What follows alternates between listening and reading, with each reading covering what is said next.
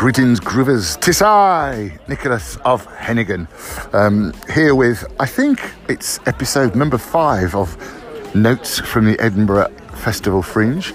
Um, I'm not even sure how far into the fringe we are. It's quite remarkable if you're performing or uh, producing up here. It, uh, people talk about the Edinburgh bubble, and it's absolutely right. It's about the 6th, 17th, I think of August. So I'm guessing we've got at least another week, perhaps two weeks to go.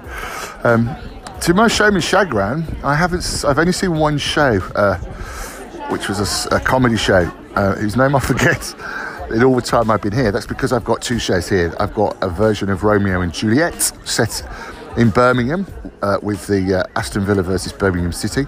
Um, and I've got a comedy play I wrote a few years ago called Pals about four kids growing up on an estate in Birmingham. If you are in Edinburgh, come and see us. We're at the Assembly Room's Blue Room, which is a big blue box behind uh, in, in the square in George Square, and we're on at 20 past one every day. And of course, you can get tickets from the Assembly box office. Uh, and unusually, the same four actors, you may know this already, play all the parts in both plays. So they're all the parts in Romeo and Juliet, and then the next day they play all the parts in Pals, and day after that they go back and play all the parts in Romeo and Juliet, and they're beautiful, and I love them. And if you like actors and acting, then irrespective of my script and direction, you ought to just come and see how these kids do it. I keep calling them kids, they hate it. It's because they're all in their 20s, and I am, of course, as old as Archimedes. Um, so I'm actually going to start, hopefully, this week, seeing a few shows. Um, I've also been asked to do some reviews for Fringe Review, which I might do. Uh, uh, the chap that runs Fringe Review, Paul, I'm going to try and have a chat with him for my radio show, I think, because he's an interesting character. Um, and they don't award stars, but they do, in fact, have things like must see shows.